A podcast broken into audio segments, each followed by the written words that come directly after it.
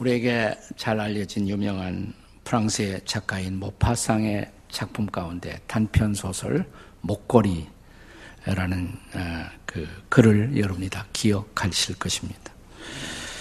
어, 주인공 루아젤의 부인이었던 마틸드, 마틸드라는 이 여인은 아름답고 매력적인 미모를 가졌지만 운명의 장난으로 가난한 집에서 태어나 자라 국가의 하급 공무원과 결혼을 합니다.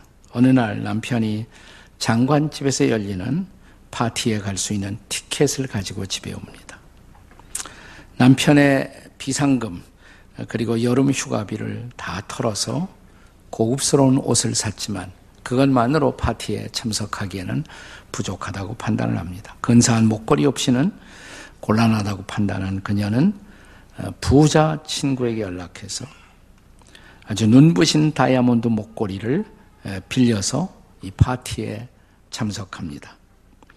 아름다운 자신의 모습을 뽐내면서 아주 정신없이 춤을 추고 새벽 4시경 귀가 온 후에 그 빌려왔던 목걸이를 잃어버렸다는 사실을 발견하죠. 아, 부부는 할 수 없이 전 재산에 가까운 그 자산을 처분해서 그 빌려왔던 목걸이와 근사한 비슷한 어, 목걸이를 사서 친구에게 주고 그리고 그 돈을 갚기 위해서 거의 10년 이상 어, 고생을 합니다. 어느 날 우연히 이제 세월이 많이 지나가서 어, 힘도 없어지고 노쇠해진 피곤한 여인이 된 이 여인이 어느 날 길거리에서 자기에게 목걸이를 빌려주었던 그 친구를 만납니다.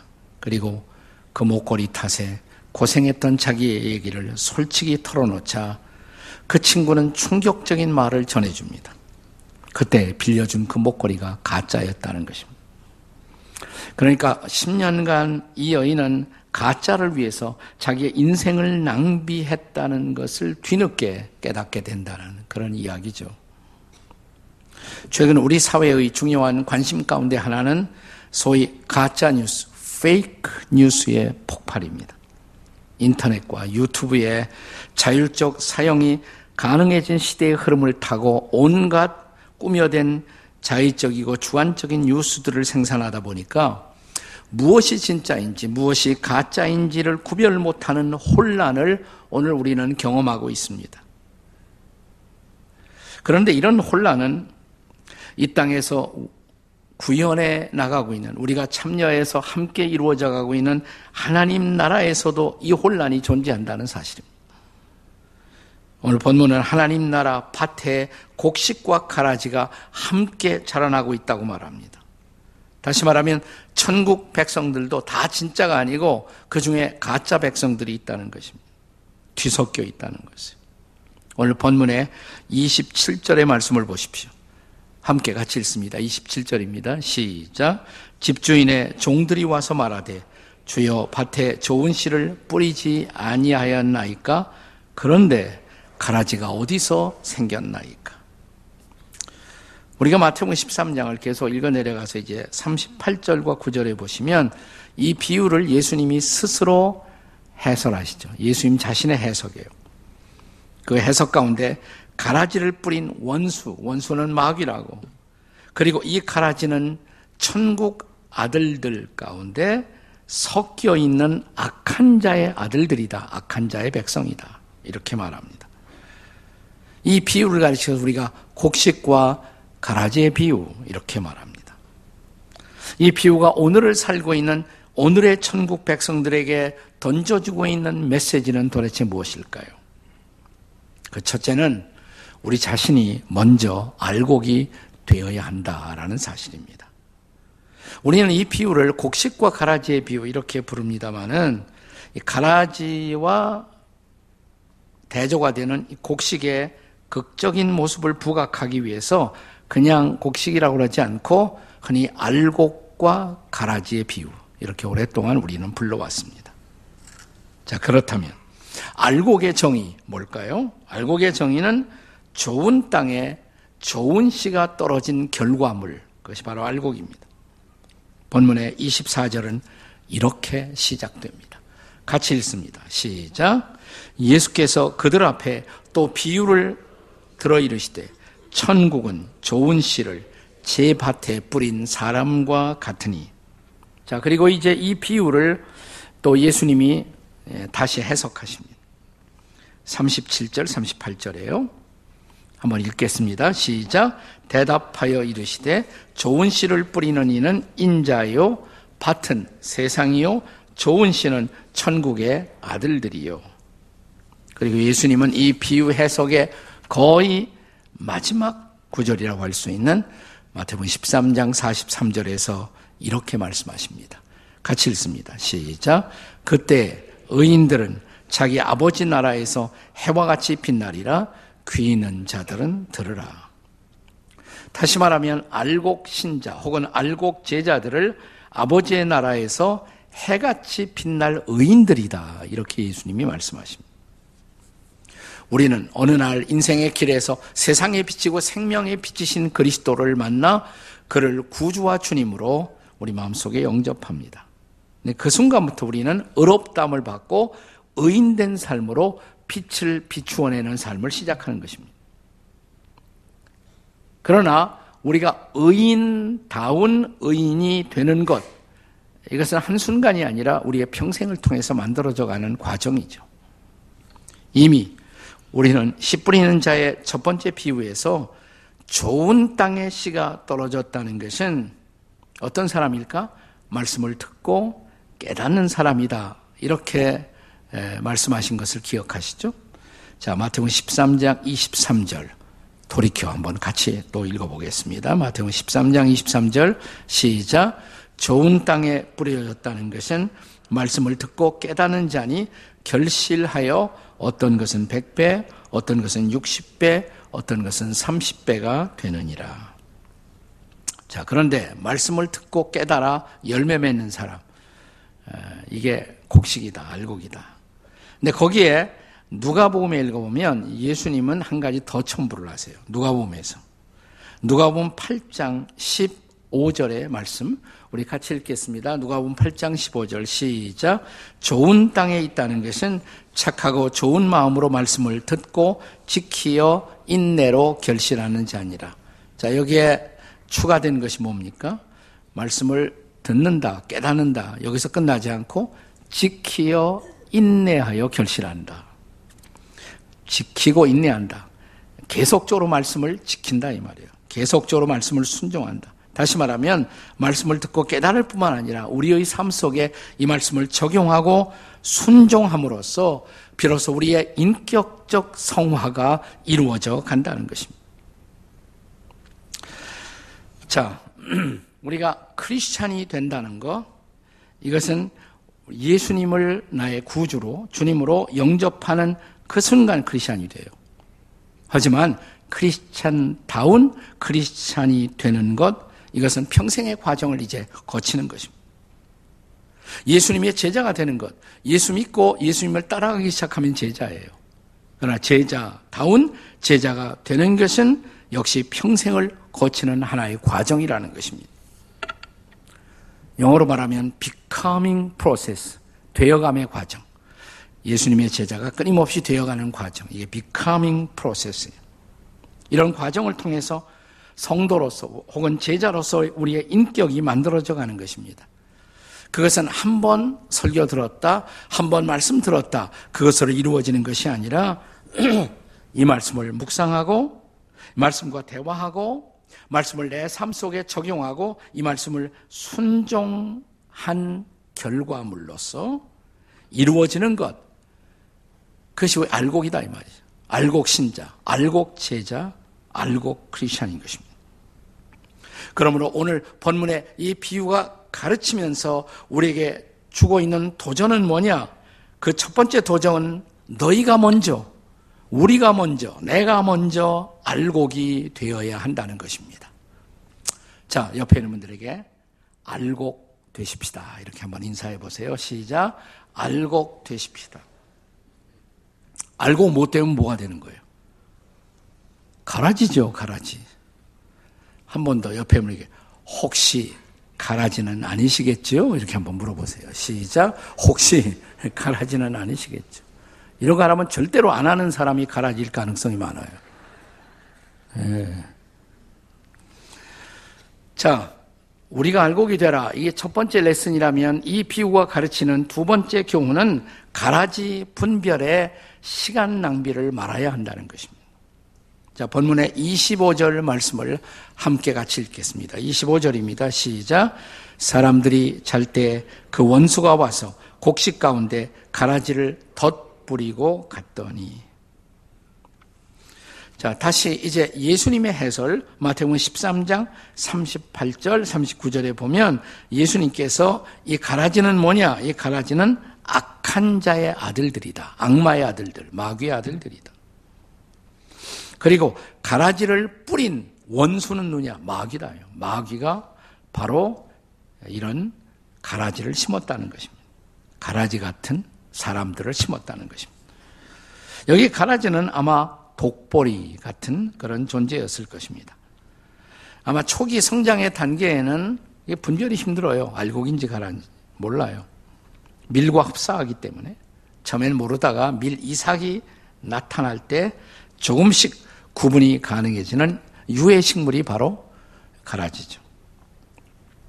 본문이 증언하는 것처럼 그런데 이 가라지는 곡식 가운데 덧뿌려졌다. 이런 표현을 썼어요. 곡식 가운데 덧뿌려졌다. 그래서 분별이 더 힘들다는 거예요.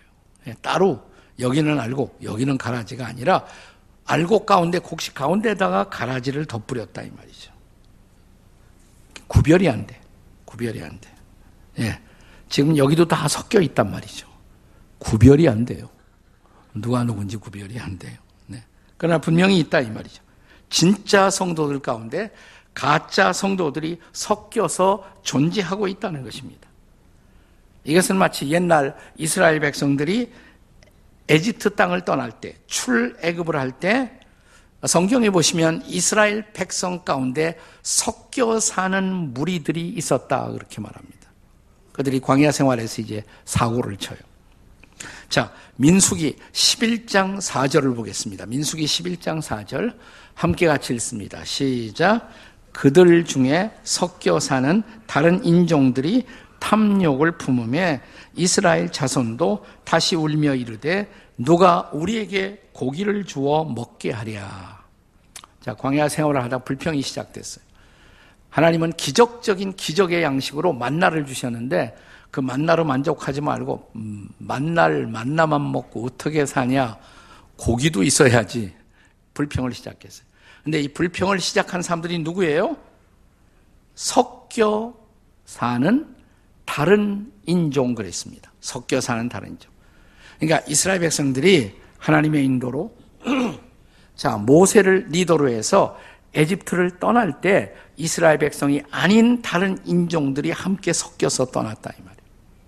보니까 모세를 통해서 하나님이 기적을 행하시고 놀라운 이적이 나타나는 것을 보고 저기에 붙어야 우리도 신상에 유리하다 판단한 나머지 이스라엘 백성이 아니면서도 섞여서 같이 출애굽을 해버렸어요.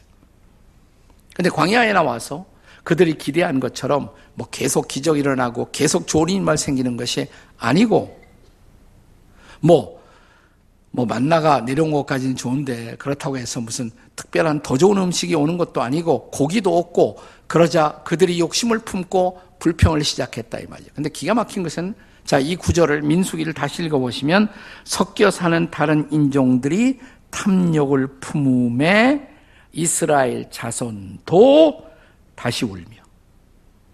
이게 섞여 살던 사람들에게서 불평이 시작되었어요. 진짜 이스라엘이 아닌 참된 하나님의 백성이 아닌 사람들이 불평을 시작하자 이스라엘 백성들도 불평하고 원망하기 시작했다 이 말이죠. 그러니까 그들이 그들의 잘못된 그 삶의 행동이 하나님의 백성들에게도 전염된 것이에요. 자, 우리가 세상에 영향을 끼쳐야 되는데 우리가 세상 사람들에게 오히려 영향을 받아요. 세상 사람들이 거짓을 행하니까 우리도 거짓을 행하고 세상 사람들이 허영을 탐하니까 우리도 허영을 탐하고 우리가 세상에서 오히려 거꾸로 배우고 있단 말이죠. 전염되어서. 네. 이 섞여 사는 가짜들에게서 시작된 불평, 이것이 공동체 전체를 오염시키고 있었던 것입니다. 근데 문제는 뭐냐면 이 섞여 사는 가짜들을 분별하기가 쉽지가 않다는 것입니다. 지금 여기서도 분별이 참 힘들어요. 네. 제 눈에도 가짜가 틀림없이 있을 텐데 다 비슷비슷해서 잘 분별이 힘들단 말이죠. 자, 28절, 29절 말씀을 다시 읽습니다. 본문의 28절, 29절 시작. 주인이 이르되 원수가 이렇게 하였구나. 종들이 말하되 그러면 우리가 가서 이것을 뽑기를 원하시나이까? 29절 주인이 이르되 가만두라 가라지를 뽑다가 곡식까지 뽑을까 염려하노라. 자, 여기 가라지 분별에 우리가 시간 낭비를 하지 말아야 할 이유 주님이 말씀하십니다. 가장 중요한 이유는 뭐예요? 가라지 뽑다가 알곡도 다칠 수 있기 때문입니다. 여러분, 우리의 분별 능력은 결코 완전하지 못합니다. 우리가 구원받고 예수 믿고 새로운 피조물이 되고 새 사람이 됐지만 여전히 우리는 한계를 가지고 있는 불완전한 인간이란 말이죠. 그래서 우리의 판단 능력이 완전하지 못해요. 내 판단 능력이 완벽하다고 생각하는 사람, 이 자체가 사실은 모순인 것입니다. 아무도 완벽한 사람은 없어요.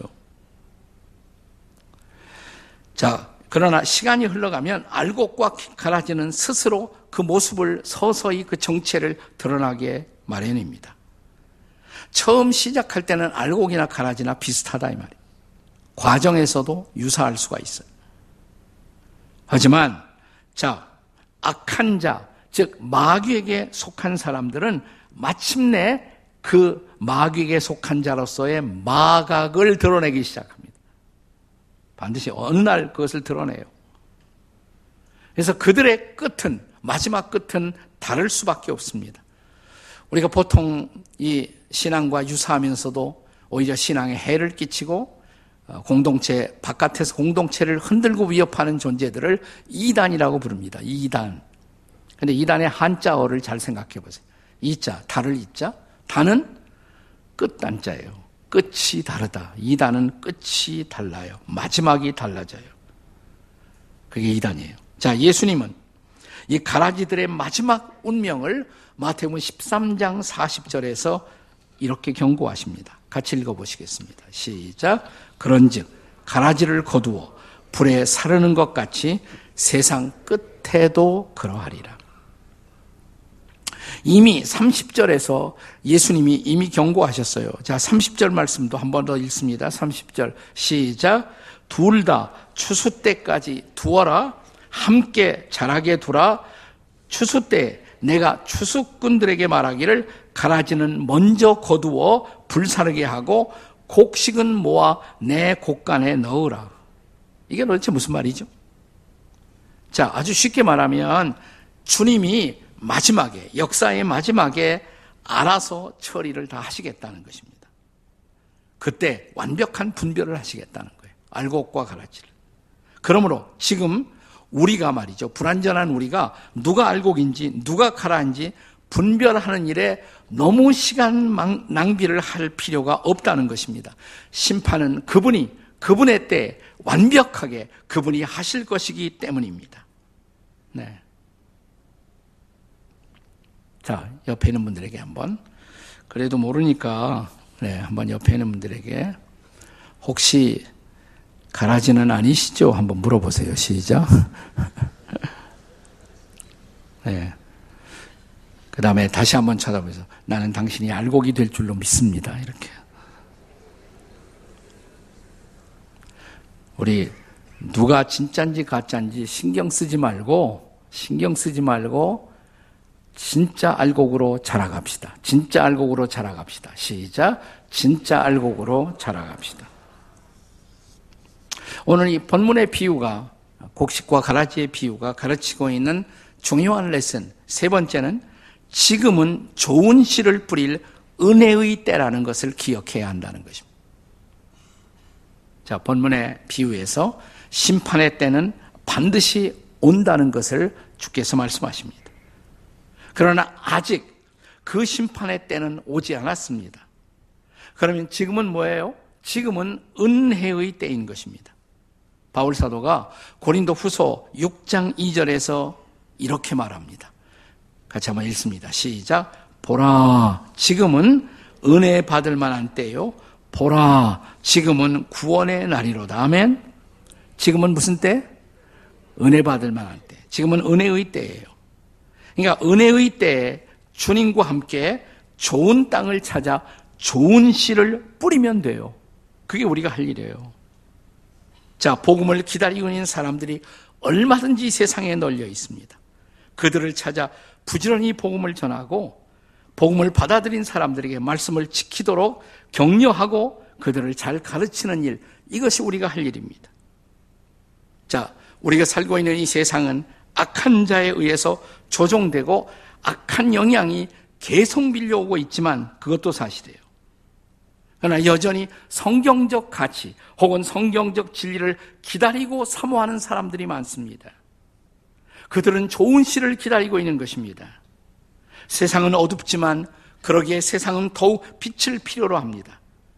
우리는 어두운 세상을 비난하는 일에 지나치게 시간을 낭비하기보다 내가 가진 작은 빛을 바라는 것이 필요해요.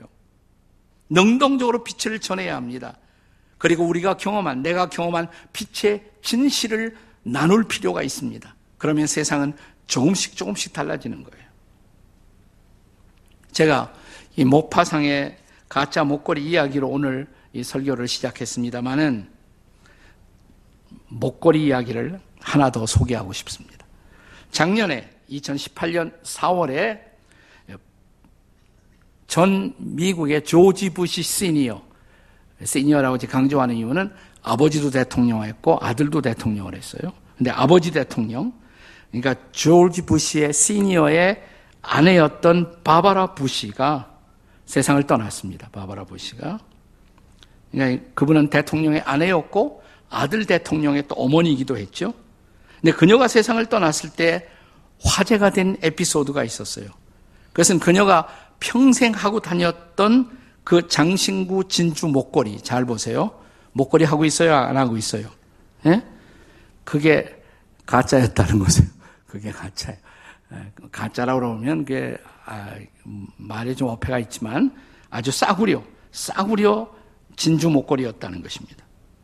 예, 지금도 그 바바라 부시가 하고 다니던 그 목걸이는 35불이면 충분히 살 수 있는 그런 목걸이를 평생 하고 다닌 거예요. 대통령 부인이. 그러나 그녀의 세상을 떠났을 때 그 죽음을 보도하던 모든 뉴스들이, 많은 뉴스들이 한결같이 강조한 것이 있습니다.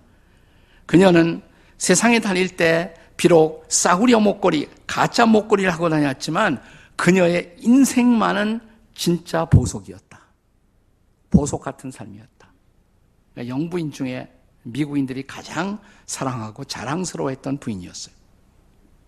근데 그녀가 한 번은 유명한 미국의 여자 대학 웰슬리 대학의 페미니즘의 본령 같은 대학이죠. 진보적인 대학인데 거기에 졸업식 축사 연소로 초청을 받았을 때 많은 학생들이 반대를 했다고 그래요. 왜냐하면 굉장히 진보적인 대학이기 때문에 바브라 부시나 남편은 굉장히 보수적인 사람이었기 때문에 그렇다고 보수적이라 반대한다는 말을 못하니까 일부 학생들이 어떻게 반대를 했냐면 대통령의 아내만이라는 이유로 연사가 되는 것을 우리는 반대합니다. 이제 그 소식을 듣고 바바라 부시는 그 학생들의 말이 맞다 그랬어요. 일리가 있다. 나도 대통령의 아내만이라는 이유만으로 연세가, 연사가 되는 것은 원하지 않는다. 이렇게 반응을 보였다고 합니다. 결국 여러 가지 과정을 거쳐 졸업식에 연사로 초대를 받습니다. 그런데 그 졸업 연설에서 미국 연설 역사 중에 가장 명, 명연설을 남겨요. 남기게 돼요. 네. 그 연설의 거의 끝머리 부분에서 이런 말을 합니다. 그러니까 이 대학은 가정의 가치보다는 뭐 다른 사회적인 것을 더 많이 강조하는 진보적인 대학이란 말이죠. 근데 연설 마지막에 이런 얘기를 합니다. 당신의 인생의 끝자리에서 당신들은 시험을 하나도 패스하지 못한 것을 결코 후회하지 않을 것입니다. 또 한 번의 평결에서 승리하지 못한 것을 인해서도 후회하지 않을 것입니다. 또 하나의 거래를 성사시키지 못한 것을 인해서도 후회하지 않을 것입니다. 그러나 당신은 어느 날 내 인생의 끝머리, 당신들의 인생의 끝머리에서 당신의 배우자, 당신의 자녀, 당신의 친구, 그리고 당신의 부모와 좀 더 시간을 보내지 못한 것을 반드시 후회하게 될 것입니다. 여러분이 경험해야 할 인생의 가장 중요한 사건은 여러분이 결혼을 한다면, 자녀를 갖는다면 여러분은 부모로서 인생을 살아가게 된다는 사실입니다. 그렇다면 나는 여러분이 가정의 value, 그 가치, 그리고 가정의 성공, 다른 성공이 아니라 가정의 성공에 우선순위를 두게 될 것을 기대합니다. 이 명년설은 그녀의 삶의 진실이었고 그녀의 삶의 고백이었습니다. 그녀는 대통령 부인이었지만은 항상 그는 대통령 부인보다 내게 앞선 더 중요한 것은 나는 내 남편에게 아내라는 사실이고 내 아이들에게 어머니라는 사실이 내게 있어서 훨씬 더 중요한 가치를 지닙니다. 라고 그녀는 늘 말해왔던 것입니다. 수수한 옷차림을 하고 다녔어요. 평생.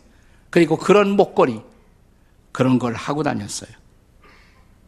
그리고 거기다가 그는 기독교 신앙의 가치, 성경적 신앙의 가치를 가지고 믿음으로 자기의 자녀들을 길러내 그리스도의 제자로 하나님을 경외하는 지도자로 길러내어서 아들도 대통령이 되고 또 하나 아들은 플로리다주의 주지사가 되기도 하고 그러면서 한결같이 평생 이 가정의 소중함을 가르치는 것으로 미국인들을 감동시켰습니다. 그녀는 어둠을 공격하기보다도 빛을 드러내는 일에 자기의 생애를 들였던 것입니다. 사랑하시는 여러분, 지금은 우리가 좋은 씨를 뿌릴 때입니다. 새벽부터 우리 사랑함으로써 저녁까지 씨를 뿌려야 합니다. 마귀가 악한 씨를 뿌리고 있다면 우리는 더 좋은 씨를 더 좋은 땅에 더 많이 뿌릴 수 있어야 합니다.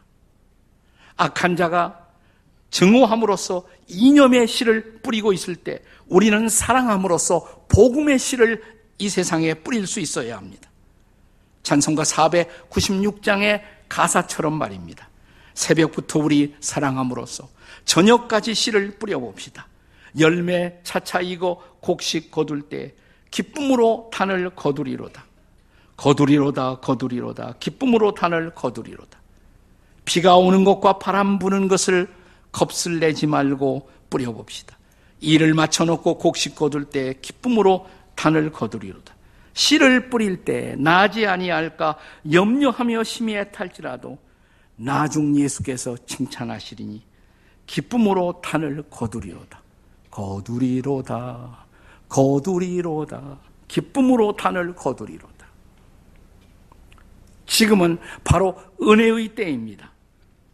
자, 그 어느 날 다가올 추수 때, 그때 좋은 곡식, 좋은 알곡들을 거두어 드릴 그 기쁨의 시간을 바라보면서 이것을 신학자들은 종말론적 소망이라고 해요. 그리스도인들이 가진 종말론적 소망.